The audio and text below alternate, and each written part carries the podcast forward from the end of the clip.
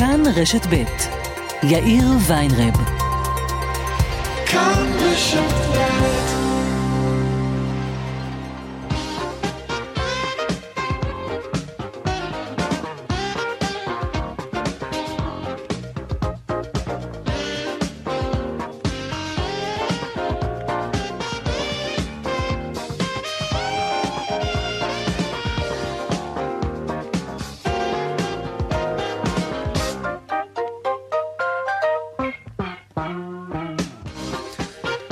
ועוד חמש דקות, כאן צבע הכסף ברשת ב', יום רביעי, שלום רב לכם, חג שמח. העורך רונן פולק, בהפקה הילה פניני, טכנאי השידור שלנו היום הוא רמי פליקס.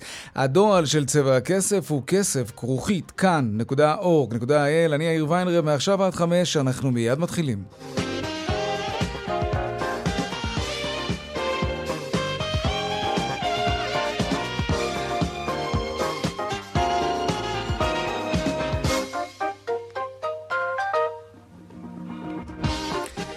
כותרות צבע הכסף אה, ליום רביעי, המתיחות בירושלים. בהמלצת גורמי הביטחון, ראש הממשלה בנט החליט למנוע את הגעתו של חבר הכנסת איתמר בן גביר לשער שכם בירושלים.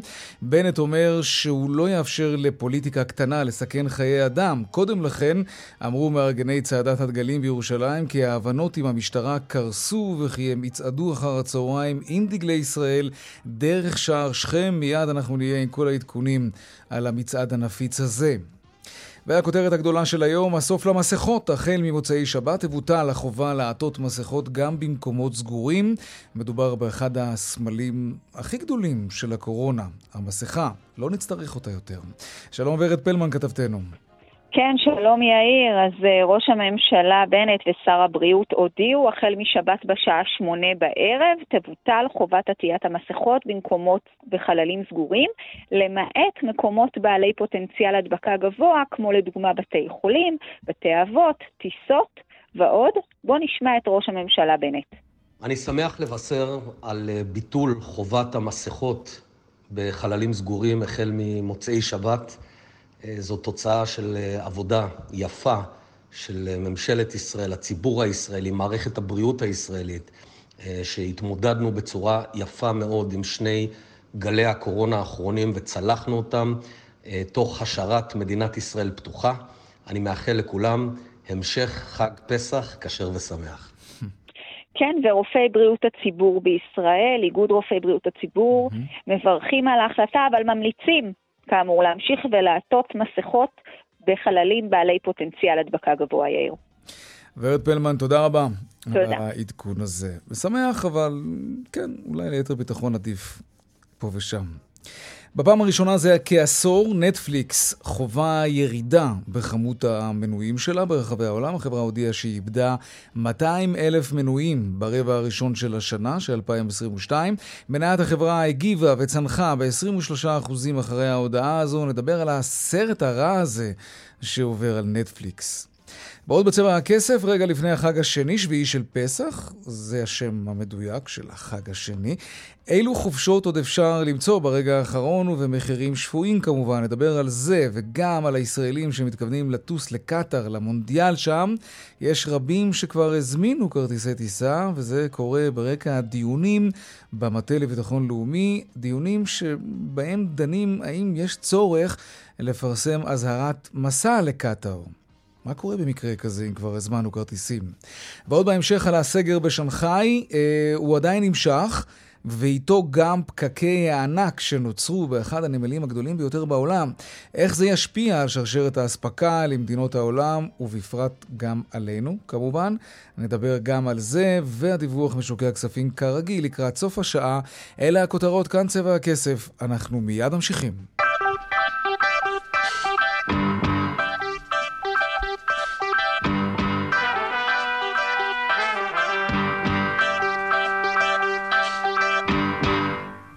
וכאן גם צבע הכסף, אבל עוד לפני הכלכלה, כאמור, מארגני צעדת הדגלים בירושלים אומרים שההבנות עם המשטרה קרסו והם יצעדו אחר הצהריים עם דגלי ישראל דרך שער שכם. שלום סולימאן מסווד, כתבנו, אתה נמצא בכיכר ספרא. שלום יאיר. כן, אז אמ, אם נתרשם ממה שקורה כרגע, בינתיים אה, אה, שקט כאן אה, בשער שכם. המשתתפים בתהלוכה, בצעדה, עדיין לא הגיעו. ואנחנו נמצאים כאן בפני שרשרת של אירועים. נכון שהודעת המארגנים נכתב שההבנות קרסו, אבל המשטרה אומרים שלא היו הבנות, וההבנה היחידה הייתה שהם הגיעו להסכם שהתהלוכה תעבור דרך שער יפו ולא שער שכם. המארגנים קיבלו את הדבר הזה, ואז הם חזרו בהם כמה שעות לאחר מכן, ולכן הכל אה, אה, התפוצץ. כך שאלה ההבנות, אה, לפחות להבנתנו, שהושגו ואז חזרו בהם. ואז בעצם אנחנו רואים, רואים משם שרשרת של אירועים. ראש הממשלה נפתלי בנט, אחרי התייעצות והמלצת ראש השב"כ, מפכ"ל המשטרה וגם השר לביטחון פנים, בעצם הוציא הנחיה לאסור את הגעתו של חבר הכנסת איתמר בן גביר לשער שכם. אם תשאל אותי אם, אם זה אפשרי מבחינת חוק, אז כן, לפי חוק החסינות אפשר לעשות דבר כזה, אם אותו מהלך יפגע בביטחון המדינה, וכך אמרו גורמי הביטחון mm-hmm. לראש הממשלה אה, נפתלי בנט. אני רוצה לצטט לך גם דברים שאמרו אה, גורמי הביטחון היום בהערכות אה, מצב שאנחנו מפרסמים כן. כעת. הם אומרים, ההחלטה למנוע מחבר הכנסת בן גביר להגיע לשער שכם נועדה כדי למנוע הסלמה ביטחונית. הגעתו עלולה לגרום לשומר החומות 2 ולטילים על ירושלים. אנחנו עומדים בפני אותם סימנים ואותן אינדיקציות שהיו לפני שומר החומות. כך ממש אומרים גורמי הביטחון בישיבות הערכות המצב עם אה, הדרג אה, המדיני. חבר הכנסת איתמר בן גביר לא מקבל את הדברים אה, האלה, ולמרות ההחלטה של ראש הממשלה, הוא מודיע שהוא יגיע לצעדה, ובשעה חמש הוא גם יקיים כאן מסיבת עיתונאים. גם ארגוני התהלוכה, ארגונים שמארגנים את הצעדה הזאת, אומרים שהם יגיעו בכל מקרה. ומהצד השני, יש גם הרבה קריאות ברשתות הפלסטיניות להגיע לשער שכם ולמנוע כל תהלוכה כזאת, כך שלפי מה שאנחנו רואים אה, כרגע, העימות אה, שיקרה הערב אה, באזור מזרח ירושלים בשער שכם כמעט בלתי נמנע. נקווה שבסופו של דבר לא. סולימאן מסווד, כתבנו, תודה רבה. תודה. טוב, ענייני כלכלה עכשיו. לשנגחאי, הסגר הכמעט הרמטי על 26 מיליון התושבים שם. זו אחת הערים הגדולות בעולם והגדולה ביותר בסין, וסוג של בית חרושת של העולם, וכשהמפעל העצום הזה סגור, העולם מרגיש את זה. איך לא? שלום אלי כהן, יושב ראש איגוד מוצרי הצריכה והבנייה. שלום יאיר, שלום למאזינים. תודה רבה, חג שמח. על אילו סחורות אנחנו מדברים? איפה זה כבר מורגש או, או יורגש ממש בקרוב? תראה, אז ענפי היבוא העיקריים מסין uh, מתחלקים לארבע תחומים עיקריים. Uh, אנחנו מדברים על uh, מכונות וציוד חשמלי, מכשירים מכניים ומחשבים בעיקר. פריטי לבוש ואביזרי הלבשה יורגשו בטווח הקצר מאוד, אבל מה שנוגע לנו, לענף הבנייה, זה הברזל והפלדה והכימיקלים האורגניים. ואין בארץ מספיק חומרי גלם כאלה בינתיים לחודשים הקרובים, או שזה כבר משהו שמעכב השלמה של פרויקטים? באיזה מצב אנחנו נמצאים? אחרי חודש של סגר שם. להבדיל מה, מהאירועים הקודמים, שהיו בהחלט אירועים אה, שהשפיעו מאוד על, אה, על היכולת שלנו כתעשיינים אה, להגיע למקורות חומרי גלם, יש כאן מגה אירוע, צריך להבין ש... נמל שנגחאי הוא אחד הנמלים הגדולים ביותר בעולם, אם לא הגדול ביותר בעולם. הוא משנע בעיקר מכולות. הוא משפיע על הכלכלה שלנו בשני אה, שני פרמטרים, שני סיגמנטים עיקריים, על היבואנים עצמם שמביאים מוצרים וגמרים, אבל ללא ספק גם משפיע והוא צינור מעבר לכל הסחורות אה, ולכל חומרי הגלם שמגיעים לישראל, אבל לא רק לישראל, אלא מגיעים גם לעולם כולו. צריך להבין שהכלכלה הסינית מעבירה אה, מאות מאות מכולות של חומרי גלם לתעשיית ההמשך בגרמניה, אה, בצרפת, בבריטניה, כן. וימים יגידו, אנחנו ימ, מבינים לגמרי, אנחנו... מבינים לגמרי את המשקל של הכלכלה של, של שנגחאי ושל סין בכלל, על, על איך היא משפיעה על העולם. אני מנסה להבין ברמה הפרקטית, מה זה אומר עלינו אזרחי ישראל, האם בקרוב אנחנו נשלם יותר על חלק מהמוצרים? האם הדירות עלולות להתייקר עכשיו בחודשים הקרובים בגלל העיכובים?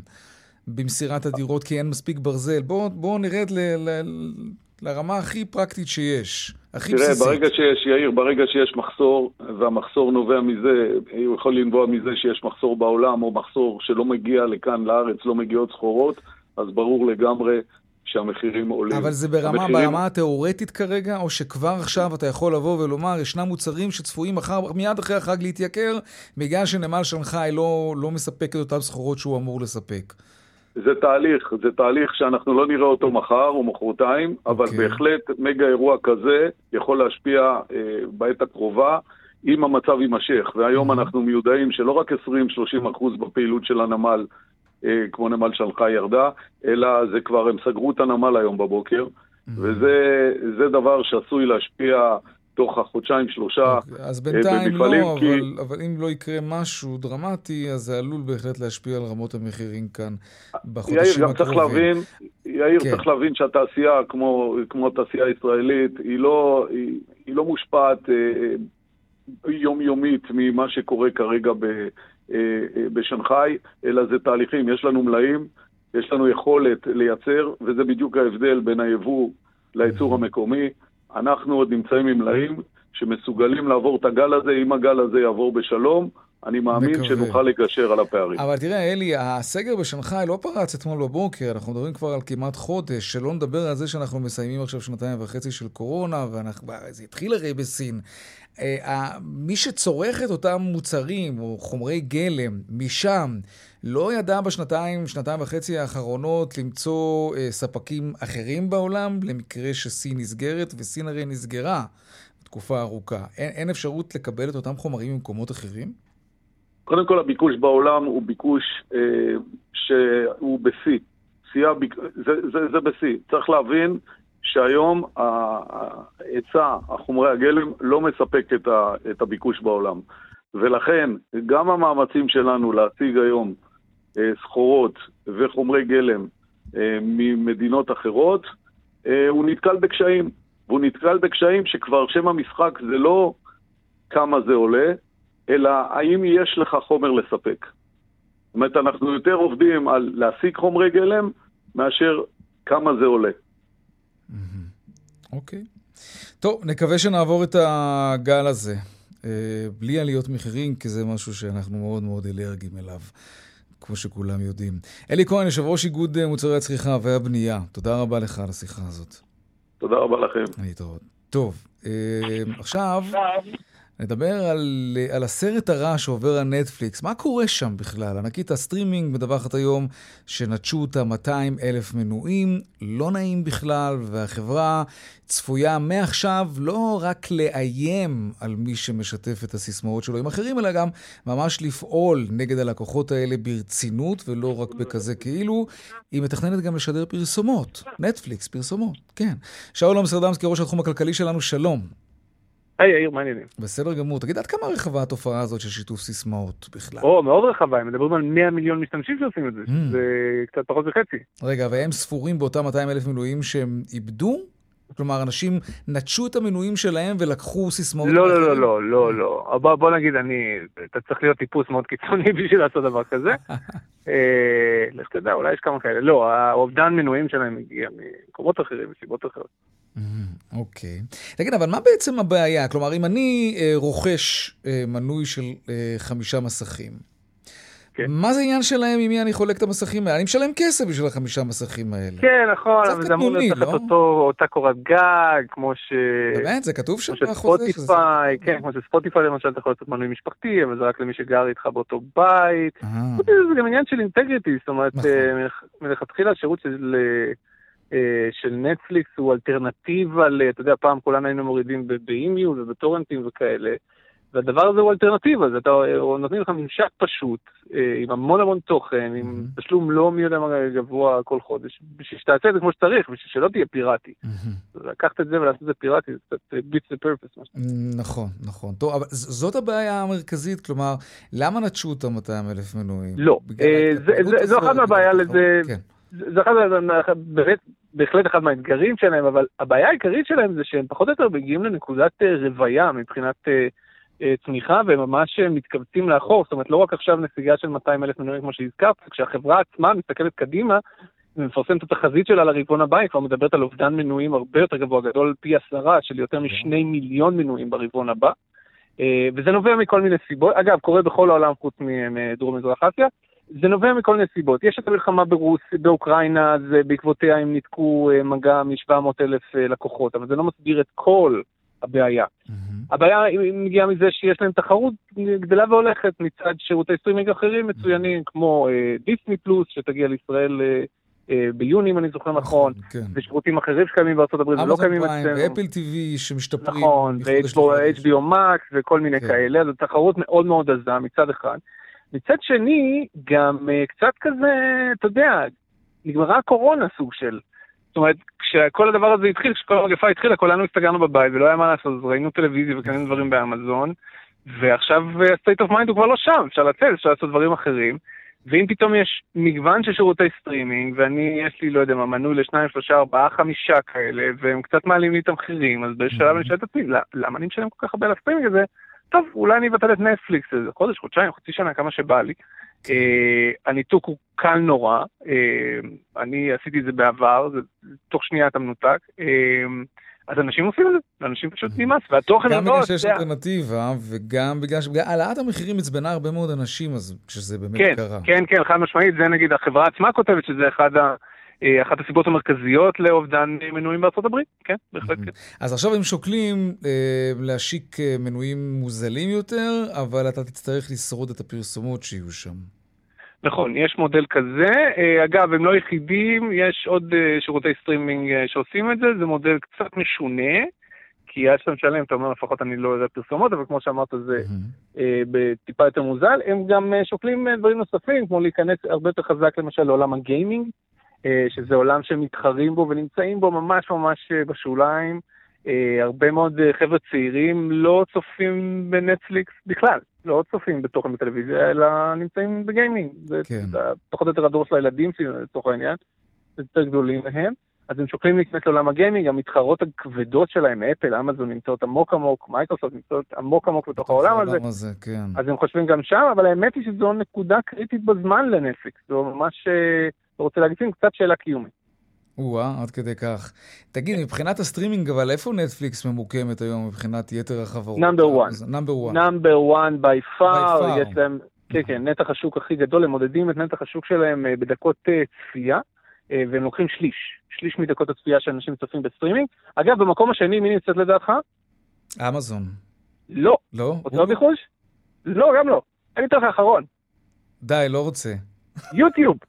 יוטיוב. יוטיוב, נמצאת במקום השני של אה, וידאו ב stream. באמת? אוקיי, טוב, כן, האמת כן. היא, לא מפתיע כשחושבים על זה, אבל אה, טוב, בסדר. כן. אני זוכר פעם, עשיתם בחיות כיס פרק על המודל הכלכלי של אה, נטפליקס. נכון. אם אני זוכר נכון, בכלל הם לא... המטרה שלהם, או לפחות לא המטרה העיקרית היא להרוויח כסף, אלא להכניס ולהוציא את הכל ולהיות מאוזנים. זה עדיין ככה? אתה זוכר משהו לא רע בכלל, זה היה בספטמבר 2019, שנייה לפני שהתחילה הקורונה. כן. ואז באמת אה, נטפליקס לא הייתה חברה מאוד רווחית, היא הייתה יותר במודל של אמזון, בואו נצמח uh, הרבה מאוד, ואת רוב הכסף באמת נשקיע חזרה. יותר מזה, הם לבו הרבה מאוד כסף, עדיין לובים הרבה מאוד כסף, יותר מ-10 מיליארד דולר בשנה רק בשביל לייצר את כל התוכן החדש הזה. אה, ואנחנו באמת שאלנו, אוקיי, כל עוד המספר המנויים צומח, אחלה, המודל עובד, אבל אם מספר המנויים יפסיק לצמוח. יגיע לרוויה, כמו עכשיו. בדיוק, כן, בדיוק, וזה בדיוק מה שקורה עכשיו. Mm-hmm. מה שכן, בינתיים נטפליקס הפכו לחברה הרבה יותר רווחית. בין היתר גם הקטינו את ההשקעה קצת בתוכן, הם פשוט העלו את המחיר של המנוי ועכשיו הם הרבה יותר רווחים, יותר משני מיליארד דולר אה, בשנה רווח, mm-hmm. אז המודל שם טיפה השתנה, אבל עדיין, בגלל שהם סוחבים על גבם גיבנת של 27 מיליארד דולר בחובות. וואו. אה, כן, הם, אתה יודע, הדבר הזה, הם צריכים לשרת את החוב איכשהו, הם, הם עדיין צריכים לשרוד, ולכן זו באמת נקודה קיומית בזמן מבחינתי. שאול אמסטרדמסקי, ראש התחום הכלכלי שלנו, תודה רבה וחג שמח. בשמחה, חג שמח. טוב, טוב, גם אנחנו צריכים אה, לחיות ממשהו, אז אנחנו נצא להפסקת פרסומות, אבל לפני זה דיווחי תנועה. כן, נשים איזה עוד כזה נחמד לדיווחי תנועה. כן, כן, כן, יופי. טוב, אז מה קורה? בדרך שש צפונה עמוס מניצני עוז עד יוקנעם עילית, ודרומה מיוקנעם עילית עד מחלף עין תות. בהמשך מנחשונים עד בן שמן. וזה בגלל תאונת דרכים. סעו בזהירות. דרך החוף צפונה עמוסה מיקום עד קיסריה. עדכוני תנועה נוספים בכאן מוקד התנועה הכוכבי 9550 בטלמסר שלנו, אבל לא רק שם, גם באתר כאן וביישומון של כאן. הפסקת פרסומות קצרה ומיד אנחנו חוזרים עם עוד צבע הכסף. כאן גם צבע הכסף, 4 ועוד 28 דקות. עכשיו נדבר על משהו שנשמע קצת מוזר, אבל הוא אמיתי לגמרי, וזה אה, תסמונת הבניין החולה. בניינים שיש להם מחלות שמסתובבות בתוך הבניין ומדבקות את כל מי שנמצא בהם. זה, זה יכול להיות מקום העבודה שלכם, זה יכול להיות הבניין שאתם גרים בו. ואיך כל זה קשור ל open space לעומת משרדים, ובכלל, איך זה קשור לסביבת עבודה. שלום דוקטור ללי וגוזי, מומחית לחקר ארגונים וניהול משאבי אנוש, ואחת מעורכות המחקר במוסד לבטיחות ולגהות המחקר שאנחנו נדבר עליו עוד רגע. מה שלומך? חג שמח. חג שמח. בואי נרחיב טיפה לגבי בניינים חולים. מה, מה זה בדיוק? אה, זה יותר האנשים חולים, אבל הרבה פעמים זה בגלל בעיות של הבניין, לא תמיד יודעים להגדיר מה, מה הבעיה בבניין שגרמה לזה שאנשים מרגישים חולים.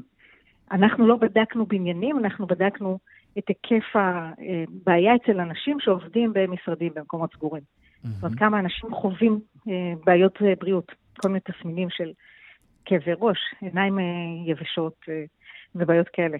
נזלת, כל, כל מיני בעיות שהן תוצאה, ש, או יכולות להיות תוצאה של סביבת עבודה לא מיטבית מבחינת... אוקיי, okay, אז כמה באמת זה קורה בגלל סביבת עבודה לא מיטבית?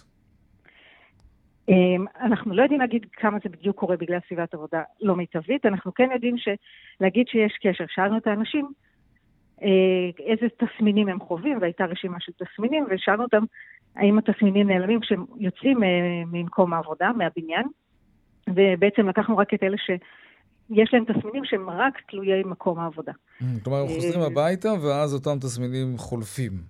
כן.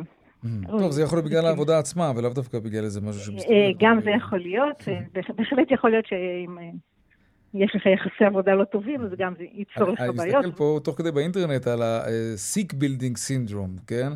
אה, אז באמת כאבי ראש, אה, בחילות, אה, גירויים בעיניים, סחרחורות, שיעול יבש, אפילו קשיים בריכוז ו... ועייפות ו- וכאבים בחזה וקוצר נשימה. כלומר, אם מישהו עובד באיזשהו מקום והוא רואה שזה לא רק בעיה שלו, אלא בעיות דומות גם ללא מעט עובדים מסביב, יכול להיות שמשהו לא בסדר בסביבת העבודה עצמה. בהחלט, יכול להיות שלא מאוברר מספיק, יכול להיות שיש להם איזה שהן בעיות, אולי מערכת האוורור לא, לא במצב תקין, אולי יש שם מערכת בקטריות שגדלו שם, או דברים אוקיי. כאלה. יכולים להיות שם כל מיני סיבות שיצרו את זה. אנחנו, יכול להיות שזה בסביבת עבודה שנמצאת באזור עם הרבה עשן, או עם הרבה זיהום חיצוני שנכנס וחודר דרך מערכת האוורור, גם, גם כאלה ראינו. אוקיי. אה, אז אוקיי, אז ערכ... ערכתם סקר בקרב עובדים, אה, מה, מה גיליתם בעצם? מה, מה המסקנה העיקרית ממה שבדקתם? כלומר, המסקנה הראשונה והיא טובה, שרוב האנשים חווים סביבת עבודה מיטבית. היא בסדר גמור והם לא חווים בעיות. יופי. אה, עדיין שליש מהאנשים כן חווים סביבת עבודה שהיא לא טובה מבחינתם. וראינו שבערך סדר גודל של חמישית מהעובדים כן חווים תסמינים, תסמינים בריאותיים, שפוגעים, פוגעים בהם, אה, בתפוקה שלהם, פוגעים ברגשות שלהם, בהרגשה הפיזית וברגשות, ה... זה יכול להשפיע גם אה, על התפקוד הכללי שלהם. מה זה אומר אה, סביבת עבודה? זה רק התנאים הפיזיים מסביב, או שמדובר על יריעה קצת יותר רחבה, כמו יחסים בין העובדים וכולי? במחקר הספציפי הזה בדקנו רק את התנאים, את תנאי הסביבה. התנאים הפיזיים. תאורה, אוורור, ריחות. רעש, דברים כאלה, רעש למשל, זה משהו שמאוד מפריע ב open space, אם הזכרת בהתחלה. אה, בהחלט משפיע על התפקוד של האנשים. יש קשר ישיר בין אותם תסמינים שאנשים דיווחו לבין העובדה שהם עבדו ב open space ולא כמו פעם במשרדים? אה, בהחלט. אנשים ב open space, עוד דרך אגב גם במשרדים שהם עבדו מספר אנשים, שניים שלושה אנשים באותו משרד, אה, דיווחו על יותר קשיים. אמ, גם, גם מבחינת אה, איכות האוויר, גם מבחינת רעשים, גם מבחינת אה, תנאי הסביבה הכלליים, זאת אומרת שפחות פחות נוח להם בסביבת העבודה שלהם. והם גם חוו יותר תסמינים. זה אומר ששיטת העבודה הזאת ב open space לא מוכיחה את עצמה, היא מסכנת את הבריאות. מה, לאן אנחנו לוקחים הלאה את המסקנות האלה? אנחנו לוקחים את זה למקום שאנחנו קודם כל רוצים לבדוק באמת את ההיקפים של הבעיה האמיתית. זאת אומרת, הסקר הזה היה מבחינתנו, האם בכלל יש סיבה לבדוק פיזית במשרדים. אז זאת מבחינתנו סיבה לבדוק פיזית במשרדים. מה זה אומר מבחינת המשרדים? אחד, שאין לנו בכלל תקנות לגבי תנאי העבודה הנדרשים. יש לנו תקנות לגבי תנאי עבודה במפעלים, אבל לא במשרדים. אה, אוקיי. מה, תקנות עבודה, את מתכוונת מבחינת, מבחינת חקיקה? כן, מבחינת מה, מה נדרש, מה, מה הם תנאי העבודה הנכונים, מבחינת תאורה, מבחינת רעש, מבחינת, מה הם, כן, התנאים אין, אין המיטביים לעובד. אין, אין, אין תקנים לעניין הזה בכלל? יש תקנים, אבל לא על כל התחומים. אוקיי. יש תקנים שמתייחסים יותר בתעשייה. אז הזכרת תאורה או מיזוג אוויר. איפה לדעתך כן צריך, כלומר, נגיד המחקק או משרדי הממשלה להיכנס לתמונה ולהגיד, אוקיי, אנחנו כבר מבינים, מבינים שככה וככה, ולכן מהיום והלאה, חברות שפועלות בסביבת עבודה כזו, נגיד כמו אצלנו בדסק החדשות, שאי אפשר לעשות אותו אחרת חוץ מ open space, כי זה אופי העבודה כאן, אבל לצורך העניין, מה, אל, אילו כללים צריך, צריכים להיות במקומות מהסוג הזה, למשל? אז אלה הדברים שאנחנו רוצים לבדוק קצת יותר יסודי, אבל לגבי אוורור אנחנו כבר יודעים יותר מה, מה הם תנאי האוורור שנדרשים, איזה תנאי טמפרטורה יותר מיטביים. יש תחומים למשל כמו רעש, צפיפות ודברים כאלה שעוד אין עליהם, יש, יש לגבי רעש מוגזם בתעשייה, אבל אין לנו לגבי רעש בעבודה משרדית. Mm. מה יעשה עבוד, תפוקת העבודה שלך יותר טובה, מעניין. מה מקשה על העבודה. ואז יהיו תקנות לאקוסטיקה למשל, כלומר... איך יוצאים סביבת עבודה שהרעשים פחות מפריעים, גם מבחוץ וגם מבפנים אגב. יש לפעמים חללים... יש הרבה התייחסות לזה בבניין ירוקים, אבל לא כן. בבניינים ירוקים למשל, אבל לא בהכרח בתקנות, ואנחנו יודעים שלפעמים יש פה התנגשות גם עם למשל עניין קיימות ואנרגיה, אנחנו... באיזשהו מקום של מאזן. Mm-hmm. אני רואה פה אגב שארגון הבריאות העולמי ממליץ אה, לגדל אה, צמחים סופגי רעל אה, במקומות עבודה. וזה מצמצם במידה מסוימת את הבקטריות, חיידקים, וירוסים שיכולים לפגוע בעובדים. את מכירה דבר כזה? כן, מחקרים שהתחילו בנאס"א. בהחלט יש מחקרים על זה. דרך אגב, גם אמרו שגם על אקוסטיקה זה ישפיע. זה משפיע גם על הבריאות הרגשית של עובדים. מה, צמחים? כן, צמחים ירוקים, גם לטפל בהם וגם שיש יותר ירוק בבניין. כן. זה מגניב. אוקיי. יפה. דוקטור ללי וגוזי, מומחית לחקר ארגונים וניהול משאבי אנוש, תודה רבה. תודה רבה. חג שמח. חג שמח. להתראות. טוב, אזהרת מסע לקטאר זה באמת מה שצפוי לנו. עוד לא ברור, מדברים על זה. וזה קורה אחרי שלא מעט בארץ קנו כבר כרטיסים למונדיאל שם. שלום יוסי אלפסי, Live Tickets, מה שלומך? חג שמח. חג שמח, יאיר, חג שמח, מה שלומך? אני בסדר גמור. הידיעה הזאת שבמל"ל שוקלים להכריז אזהרת מסע, להוציא אזהרת מסע, זה עצר את ההזמנות? זה עשה משהו? האמת שקצת ההפך. להפך. אומנם ביקושים היו בתקופה האחרונה גבוהים, מספר הזמנות לא גדול למה שאנחנו מורגלים בגלל הבתי מלון, אבל יצר איזשהו הייפ, ודווקא הייתה התעניינות בימים האחרונים.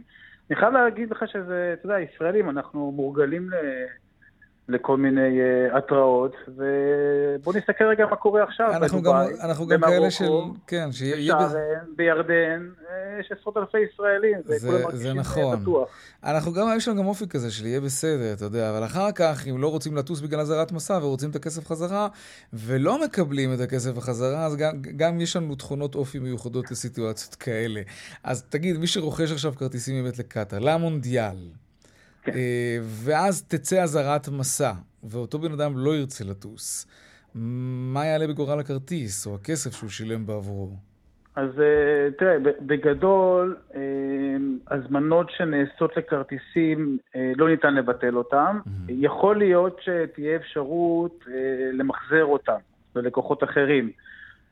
אבל זה מאוד תלוי איך המונדיאל הזה ילך. אם באמת לפי הצפי יגיעו אוהדים מכל העולם והוא יהיה גדול ורציני כמו שהביקושים עכשיו מראים, כן. או שיכול להיות, אתה יודע, גם, גם פתאום משהו שיפריע לאנשים כמו קורונה או כל דבר אחר. נכון. אני מעריך ש, שבסופו של דבר ייסעו, וישראלים גם כן ייסעו. ואנחנו, אני לא חושב שתהיה איזושהי בעיה מיוחדת. נכון עכשיו כמה... כמה ישראלים נכון לעכשיו הם הזמינו כרטיסים למונדיאל באמצעותכם? באמצעותנו עדיין לא במספרים גדולים, אנחנו מדברים כרגע במאות ספורות, אני חושב שזה עדיין מוקדם, אנחנו רק לאחרונה אה, גילינו בהגרלה אה, מה הבתים, mm-hmm. ועכשיו יש את כל עניין הלינה, אז באמת הביקושים הם גדולים, אבל הלינה היא קצת בעייתית. צריך להבין שקודם כל אתה צריך כרטיס, עם הכרטיס אתה יכול בעצם להזמין לינה, Mm-hmm. ועם הלינה אתה יכול להזמין בעצם את ה... לעשות את התעודת אוהד. זאת אומרת, יש שלושה. שלבים. בדרך כלל אה, אתה קונה כרטיס ואתה אומר, אני אסתדר, כי המונדיאל הוא ברוסיה אה, או, ב, או בברזיל, אז בטוח יש בבוקינג, אני אמצא מלון.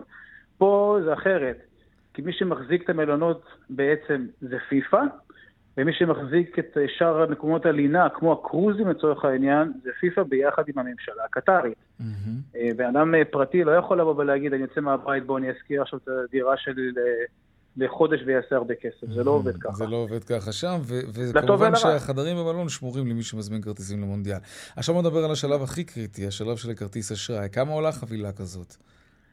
אה, החבילות יהיו יותר יקרות ממה שאנחנו מורגלים. אוקיי. אה, וזה מאוד תלוי אם יצליחו לשחרר אה, עוד חדרים לשוק לאחר השלב של ה-VIP. כרגע החדרים שמורים ללקוחות VIP. חבילות יכולות לנוע היום לשלבים המוקדמים יחד עם הטיסה באזור 2,500-3,000 יורו לשלושה משחקים, אם אנחנו מדברים על חדר בקרוז או מלון. מלון, עם, mm. שאחד הכרטיסים גם הוא כרטיס VIP, למשל זה מה שאנחנו מציעים. כרטיס VIP פלוס מלון. אירו, כן. אה, אנחנו מציעים פחות כי אנחנו לא עושים טיסות, אז כן, אז אפשר למצוא אצלנו היום באזור 2,000, 2,500 יורו. Mm, צריך להוסיף לזה אה, טיסה גם כמובן. זה נכון, וטיסות שגם עכשיו זה גם סוג של צוואר בקבוק, כי אין מספיק טיסות, אז יש טיסות דרך ירדן באזור ה-1,000 דולר. אה, מן הסתם, בהמשך אנחנו נראה טיסות אה, דרך אה, מקומות אחרים גם, כן. טורקיה וקפריסין וכדומה. אה, יכול להיות גם, יש גם איזשהו דיבור בעבר ששמעתי שיש כן שיח בין אולי כן לטוס ישירות לקטר, עם Qatar Airways, היה דיבור כזה, לא יודע איפה זה עומד כרגע, אבל אני חושב שיהיו עוד הרבה מאוד הפתעות, יש לנו הרבה מאוד זמן עד המונדיאל. יוסי אלפסי, Live Tickets, תודה רבה. תודה, תודה לך יאיר, חג שמח. חג שמח גם לכם. אמ, אנחנו נשארים באותו אזור, רגע לפני אה, אה, שביעי של פסח, כשנדמה שכל עם ישראל בחו"ל, או, או עומד בפקקים בדרך אה, לחופשה בארץ, ננסה עכשיו לבדוק אם נשארה עוד אפשרות בכלל לחופשה ברגע האחרון במחיר נורמלי, שפוי. שלום זיו רוזן, מנכ"ל קבוצת גוליבר. שלום יאיר, מועדים לשמחה. גם לך. בוא נתחיל עם חופשה ספונטנית בארץ. נשאר משהו במלאי, תגיד? כן, בגדול המכנה המשותף שהביקוש מאוד גדול והכמות שנשארה היא מצומצמת גם לחו"ל וגם לארץ, אבל הבשורה השנייה היא שתמיד יש, כלומר תמיד יש עוד מקומות. החוכמה, או האתגר שלנו כחברה שעוסקת בתחום, היא למצוא כן. את המקומות ולנסות לשווק אותם. אז בהחלט לשאלתך, יש גם בארץ, אה, אפשר חג שני באזור 600 שקלים ללילה, גם בתל אביב, גם בירושלים. אה, בערב החג. במלונות... אה, במלונות בסדר גמור, לזוגות, למשפחות. אני אתן דוגמה, למשל מלונות רשת בראון במחנה יהודה, 618 אה, שקלים, מלונות פורטן בלו בנמל תל אביב, 630 שקלים ללינה וארוחת בוקר. בדרך כלל המחירים יותר יקרים, לא? ללילה במלונות האלה, אם אני זוכר נכון. אפילו מעל אלף שקלים, ואיך פתאום זה... אז זה בדיוק העניין. אנחנו מדברים על יום לפני, זה מציאות. יש לנו למשל בקבוצה אפליקציה בשם אה, חוליו, אני משער שרוב כן. המאזינים מכירים. אוקיי. זה בדיוק המהות של האפליקציה, למצוא את הדברים ברגע האחרון, סוג של חברות תעופה או בתי מלון שנתקעו עם חדרים, והם מעדיפים אה, לשחרר אותם ולמכור אותם גם במחיר זול, במקום להשאיר את mm. החדר ריק. Mm. אז אה, אפשר למצוא את זה גם לארץ וגם לחו"ל. לרונן פולק ולי תמיד יש את הוויכוח, האם שווה לחכות לרגע האחרון או להזמין הרבה זמן מראש, ואתם התיירנים תמיד אומרים תזמינו מראש, כי אז לא תצטרכו לשלם הרבה. תראה, אני אגיד משהו... שוב התבלבלנו, כי הפעם נראה שאני צודק ולא רונן. אז תראה, התשובה המדויקת היא ששניכם צודקים, ובאמת, אני אפילו עכשיו יכול לתת שתי המלצות שהן קצת סותרות אחת את השנייה. לפעמים, במיוחד מי שהוא לא מאוד בררן ויכול להתפשר על המקום או על המלון לא מאוד חשוב לו, אפילו היעד לא מאוד חשוב, אם זה יהיה לונדון או פריז, אז יכול להיות שהמתנה לרגע האחרון זה באמת הזדמנות. אני אתן דוגמה, עכשיו למשל לחג שני, ממש ערב החג, ואנחנו יודעים שהביקושים גדולים והמחירים היו מאוד גבוהים, אפשר למצוא ב-169 דולר טיסות לאנטליה, מרמריס, רודוס, בורגס, ברצלונה, 220 דולר, מחירים לא מאוד יקרים, ומי שחיפש אותם לפני שבוע היה מקבל אותם ביותר, בסכום גבוה יותר. יחד עם זאת, וזו הסתירה, אה, אם אתה שואל אותי למשל מה ההמלצה לקיץ, כן. אז מי שבאמת ספונטני ולא מאוד בררן, כנראה שיהיו גם דילים כאלה לקיץ וכו'. אבל מי שיותר חשוב לו להיות במועד המסוים, המדויק ובמיקום, אז בהחלט להזמין מראש, וגם בסיטואציה הזו, אנחנו, גם שער הדולר הנמוך יחסית הוא עלול לעלות, ואני מניח, זו באמת סוג של המלצה מקצועית, למרות שכמובן יש לי גם אה, אינטרס כלכלי, אבל אני שם את זה בצד, אה, הסבירות היא שהביקוש ימשיך לגדול, כמות הטיסות שתהיינה באוויר בקיץ תהיה נמוכה יותר משנת 2019, בגלל שחברות התעופה יש להן פחות מטוסים ופחות כוח אדם, בטח דיברתם על זה לא מעט באייטמים אחרים, אז אם הביקוש מאוד גבוה וההיצע יהיה מוגבל, ההנחה היא שהמחירים רק יעלו. אז מי שמתכנן את תקופת הקיץ, אז אני כן ממליץ על זה. אז כדאי מראש, כן. כן. בוא נדבר קצת על קורונה. ישראל עדיין מחייב בדיקות קורונה למי שנכנס אליה. אה, נדמה לי שבעולם, ברוב העולם זה לא, אולי ארה"ב כן, אבל בהרבה מאוד מקומות זה לא. אתה צודק, כבר אנגליה ואיסלנד ואירלנד ובולגריה ודנמרק והונגריה ועוד הרבה מדינות באירופה הכריזו שאפשר להיכנס למדינה ללא חובת, אה, ללא אבל בדיקה. אבל תעודת מתחסן כן, כמובן, או מחלים. נכון, נכון, אבל לא דורשים ממך בדיקה, לא mm. בכניסה, גם לא ביציאה. יש חברות תעופה שכבר הכריזו, לא מעט שהכריזו שאין שום צורך בעטיית מסכה. אני חושב שהציבור, או מה שאנחנו רואים בפועל, ואנחנו מכירים את העומסים בנתב"ג, זו האמת. כלומר, בסוף הציבור הבין שאפשר לחיות לצד הקורונה, יכול להיות שהיא לא תיעלם לחלוטין ותהיה עוד סוג של מחלה, אבל ניתן לחיות לצידה, ניתן לצאת לנופש לצידה, וכנראה שההגבלות שהיו, אה, אני אומר את זה מאוד בזהירות, כי כמובן הן לא מהצד הרפואי, כן. כנראה שאין להם מקום, ואנחנו רואים שרוב מדינות העולם כך הן פועלות. היום שמעתי שכנראה גם ישראל בכיוון הזה. נכון, בחללים סגורים להוריד מסכות, אפשר להוריד מסכות. כן. זיו רוזן, מנכ"ל קבוצת גוליבר, תודה רבה. כן, נדע שמחות, תודה לך. שמח, אמן, תודה. דיווחי תנועה קצת, כן.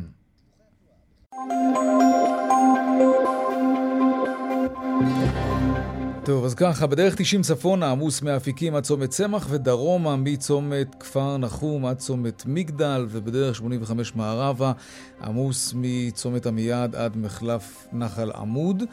איילון צפונה יש שם עומס מקיבוץ גלויות עד גלילות ודרומה מקק"ל עד לגוארדיה. עדכוני תנועה נוספים בכאן מוקד התנועה כוכבי 9550 ובאתר כאן וביישומון של כאן.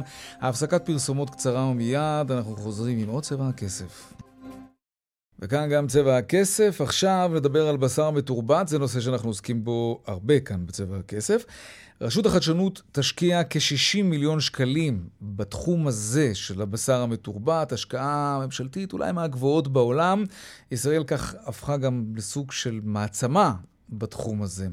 שלום אה, אללה וולדמן רנצר, סמנכ"לית אסטרטגיה של חברת GFI, שלום. היי יאיר, שלום. אהלן. שאלה שאנחנו שואלים, אה, כל מי שאנחנו מראיינים מהתחום המרתק הזה, אה, אוקיי, מתי יהיה אפשר לאכול סטייק טוב, או שיפוט טוב, או המבורגר, בלי שהמצפון יציק לנו אחר כך שמישהו מת בשביל זה במסעדה? מתי? מתי זה יקרה? אנחנו מקווים שבקרוב מאוד, ובגלל זה באמת מיטב המוחות עובדים לקדם כמה שיותר את הטכנולוגיה ולהביא אותה לשוק, וכמובן שבשביל ש... זה גם יהיה על הצלחת של כולנו, יש פה את mm-hmm. העניין הרגולטורי. טוב, את הכי אה, אופטימית. המהלך... בדרך כלל אומרים לנו זה עניין של 15, 20 שנה, עד שזה יגיע לרמות מחירים שכל, שכל אחד יוכל לאכול במסעדה, דבר כזה. מה זה קרוב מאוד? תראה, זה עניין של שנים תראה, רמות המחירים, זה, רמות המחירים זה, זה איזשהו שיקול גם של כל חברה מבחינת uh, תמחור uh, כניסה לשוק. כן. שלה, יש מוצר אחד כבר בסינגפור שנמכר, ולא לא בהכרח שהמחיר שבו הם מוכרים זה באמת המחיר שעולה להם לייצר. כן. אמ, קשה להגיד, אמ, כן אפשר להגיד שהרבה מאוד מהחברות הן כבר בתהליכים רגולטוריים על מנת לאפשר מכירה של המוצרים בשטחם. אמ, והמאגד, אה, שבאמת אה, תיארת אותו בצורה נהדרת, זה, זה מקפצה משמעותית אה, ביכולת לקדם את הטכנולוגיה ולהביא אותה גם אה, לייעל את תהליך הייצור, להוזיל את העלויות אה, ולעשות שיתוף פעולה ש, שלא קיים כמעט בעולם היום. איזה עוד אפשרות יש לארגן 14 חברות יחד ועשר מעבדות לעבודה משותפת, למטרה משותפת? זה דברים שקורים רק כשיש באמת גוף כמו ממשלה, שיכול להיות מעורב ולתת את התמיכה כספית הנדרשת בשביל דבר כזה. אוקיי, okay. וזה עניין יקר, נכון? הפיתוח של דבר כזה והמחקר של התחום הזה, זה, זה לא זה, עניין זול. זה לא עניין זול, אבל יש קדמה משמעותית. אנחנו מדברים על, אה, אם אנחנו מסתכלים לפני עשור, ההמבורגר הראשון עלה אולי 300 אה, אלף דולר. כן, משהו כזה. היום אנחנו מדברים על טווחי מחירים הרבה הרבה יותר נמוכים, על כמה עשרות דולרים, אנחנו יודעים גם שהקדמה בטכנולוגיה לרוב mm-hmm. היא uh, מפתיעה uh, גם את התחזיות הטובות ביותר. תגידי, ביום אחד זה יהיה ממש אותו דבר, אותו טעם, אותם uh, מרכיבים תזונתיים, חלבון באותה הכמות והאיכות, שומן? אין סיבה, אין סיבה שלא, אנחנו לראשונה יכולים לייצר בשר uh, ממש מאבני הבניין שלו, מהרכיבים שלו, מה שמאפשר לנו שליטה מלאה עליהם. Mm-hmm. וגם אין לנו, אין לנו כל, כל כך ברירה. אה, חשוב להבין שאנחנו אנחנו בפתחו של עידן חדש, תעשיית המזון משתנה, יש יותר ויותר הכרה, גם בהשלכות הסביבתיות של תעשיית המזון מהחי, וגם כל מה שקורה עם מגפות ומלחמות, זה מערער את שרשרות האספקה של המזון. אה, אנחנו חייבים להיות מסוגלים לייצר מזון בדרכים אחרות, וגם אני מאמינה שהתמיכה אה, של רשות החדשנות זה באמת התחלה של תמיכה נוספת שאנחנו מקווים לראות מהממשלה. תגידי, אה, אה, אוקיי, אז נגיד מדינה כמו ארגנטינה, התחום הזה רלוונטי או שהם, או שהם צוחקים על הדבר הזה ולוקחים עוד ביס מהאסאדו? אז נפריד באמת את הצרכן הסופי ואת חברות המזון, גם ארגנטינה, גם ברזיל, שהן יצואניות הבשר הגדולות בעולם, הן כולן מעורבות בתחום. אה, מספר חברות, מספר חברות, הראשונה בעולם, השנייה בעולם, הן כולן או משקיעות באופן ישיר בטכנולוגיות האלה, אה, או מייצרות in-house, מפתחות את זה, בגלל באמת הבנה אה, שיש גם דרישה צרכנית, mm-hmm. הולכת וגדלה, וגם כי יש, אין, אין באמת אפשרות להמשיך ולהכיל את האוכלוסייה הגדלה עם המשאבים שיש לנו על כדור הארץ. אילו מוצרים אתם מייצרים? אמ, אז תראה, אז בשר מתורבת היום הוא לא זמין על המדף. אה, המדינה היחידה בעצם שמוכרת בשר מתורבת היום זה בסינגפור. אמ, יש מוצרי, מוצרי חלבון אלטרנטיבי שמבוססים על טכנולוגיית חלבון מהצומח, שנמצאים היום על המדפים, mm-hmm. גם בארץ וגם בעולם. אמ, mm-hmm. הרבה, מגוון של דוגמאות. ההתייחסות של טבעונים ואנשים דתיים לבשר הזה, אנחנו כבר יודעים איך היא תהיה? תראה, אז קודם כל, מבחינת כשרות, הקונצנזוס שמתהווה, אגב, זו סוגיה מעניינת בפני עצמה, אה, הקונצנזוס שמתהווה זה שקודם כל זה יהיה כשר, אה, ויש הרבה חדשנות גם בהיבטים האלה, האם זה יהיה כשר אה, בשרי או כשר פרווה, בגלל באמת עניין הכשרות, בגלל אחוז די גבוה של מה שנקרא מפחיתנים שיש בארץ, mm-hmm. שזה בעצם אנשים שמעוניינים להפחית את צריכת הבשר שלהם, כן. אה, בגלל סיבות שונות, אז ישראל באמת מהווה סוג של בטה אה, site אה, לכל המוצרים האלה. יש המון חברות מהעולם בתחום הזה שפונות לישראל ומעוניינות להשיק כאן את המוצרים, זה מאוד מעניין. מה שבאמת חשוב לציין זה שהטכנולוגיות האלה לאו דווקא מופנות לצמחונים ולטבעונים. זה מופנה באמת לסקטור הגדול יותר באוכלוסייה. מעל שליש אה, מאוכלוסיית כדור הארץ, אה, כן, מאוכלוסיית העולם המערבי לפחות, מעוניינת להפחית כן. אה, את צריכת החלבון מהחי. אלטרנטיבות. כן. אללה וולדמן, נכון. סמנכ"לית אסטרטגיה של GFI, תודה רבה על השיחה הזאת. תודה לך, חג שמח. להתראות. 200, take them. שלום, חג שמח אה, אלה אלקלעי, יושבת ראש IBI קרנות נאמנות. שלום, שלום. אה, אז אנחנו האמת אה, באופן כללי באווירת חג, המחזור בתל אביב הוא מגיע רק למיליארד ש"ח, אבל מדד המעוף עלה ב-0.2, תל אביב 90 עלה ב-0.91 והמניות הקטנות ב-0.97. מי שהוביל את העליות בתל אביב, קצת מתחבר לשיחה הקודמת, היו מניות הקלינטק ובייחוד באנרגיה מתחדשת. טבע לעומת זאת ירדה ב-4% על רקע הודעה כי ה-FDA אה, עיכב איזושהי תרופה לטיפול בסכיזופרניה. בארצות הברית, האמת אה, מעניין, המסחר אה, נפתח בעליות, הנסדק ב-0.33, ה-S&P בעלייה של 0.56, אבל הדרמה היא נטפליקס. והאמת היא שזה די נדיר שמניה יורדת וזה משמח. אבל הירידה של נטפליקס, זאת אומרת שיצאנו מהקורונה, הפסקנו לבהות במסכים. בכל אופן היא ירדה בכמעט 30% במסחר המוקדם, על רקע זה שהיא הירידה הרבעונית הראשונה בתולדותיה של מספר המנויים. וזה גורר למטה גם את דיסני, שמפעילה את דיסני פלוס, איבדה בערך חמישה אחוז, וורנר דיסקאברי גם יורדת וכן הלאה. מי שכן עלה זה IBM, שדיווחה על צמיחה של 8% בהכנסות ברבעון ועלתה ב-5% בינתיים, ופרוקטור אנד גמבל גם נסחרת בעליות על רקע הדוחות. באירופה יש הערכות כי הבנק המרכזי יעלה את הריבית כבר mm-hmm. ביולי, ובינתיים היורוסטוקס 600 בעלייה של בערך אחוז, והדקס בגרמניה גם בעלייה של למעלה מאחוז, 1.20. כן. המטח הדולר נסחר בשער של 3.235, והיורו שקל 3.5. עלה אלקלעי, תודה רבה. תודה חג לכם, שמח. חג שמח. עד כאן צבע הכסף ליום רביעי, העורך רונן פולק בהפקה הילה פניני, טכנאי השידור רמי פליקס, במוקד התנועה אהוד כהן. הדואל שלנו הוא כסף, כרוכית כאן.org.il. אנחנו גם בטוויטר, חפשו אותנו שם, רונן פולק או יאיר ויינרב. מיד אחרינו בנימיני וגואטה, אני יאיר ויינרב, משתמע כאן שוב ביום ראשון, בארבעה אחר הצהריים, ערב טוב ושקט, שיהיה לנו סוף שבוע מעולה. חג שמח, שלום שלום.